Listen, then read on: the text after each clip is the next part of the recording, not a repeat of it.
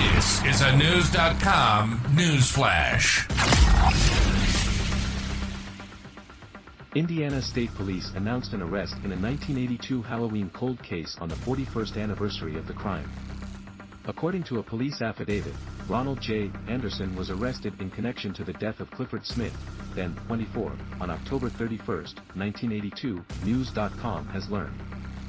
Smith's body was found by two animal trappers on December 1, 1982, along the White River, just north of Seymour, Indiana, where Anderson was from. Police determined that Smith was killed via a gunshot to the head. Clifford's wife, Joyce, reported him missing November 4, 1982. According to the affidavit, Joyce was at Tim Lee and Pat Lee's home at approximately 10 p.m. October 30th, when shortly after Clifford and her brother, Ronald, showed up with some stolen items.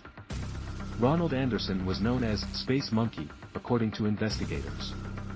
Joyce said that she did not want anything to do with the stolen items, police said. Soon after, Ronald went to pick up Tim and Pat, but only Ronald and Pat returned.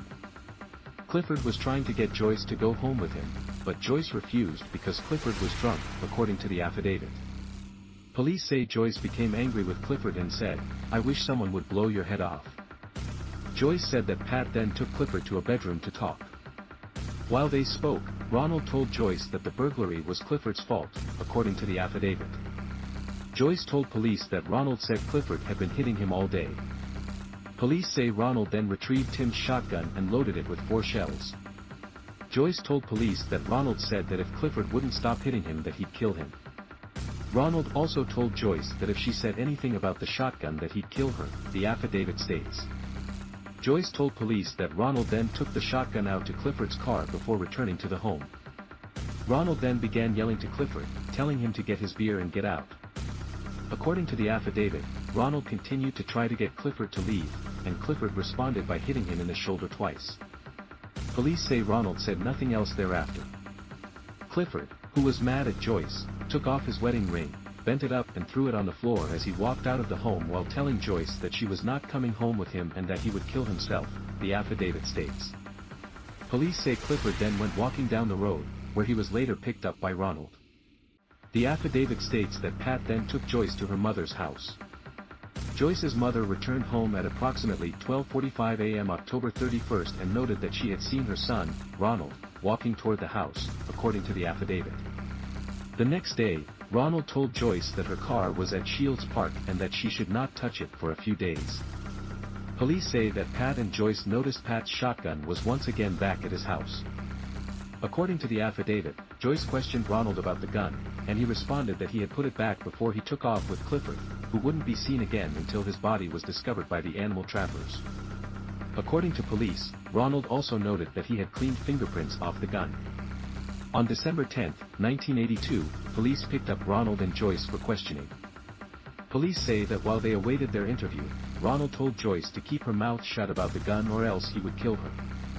Despite gathering evidence, police did not believe they had enough to submit charges, so the case went cold. However, in September 2015, Indiana State Police Detective Kip Main was assigned to the case. Upon gathering new tips, Main interviewed Joyce again.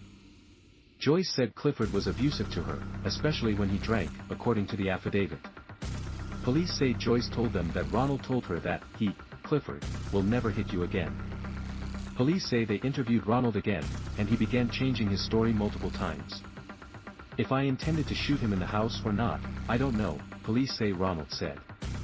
Though Ronald blamed another man, Lonnie Smith for the killing, police determined they had enough evidence to charge Ronald with murder in connection to Clifford's death.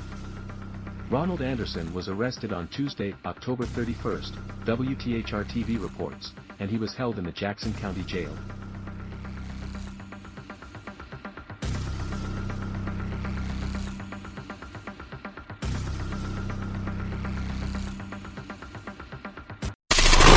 Knowledge. Knowledge. Unfiltered. Unfiltered. News.com. News.com. News.com. News.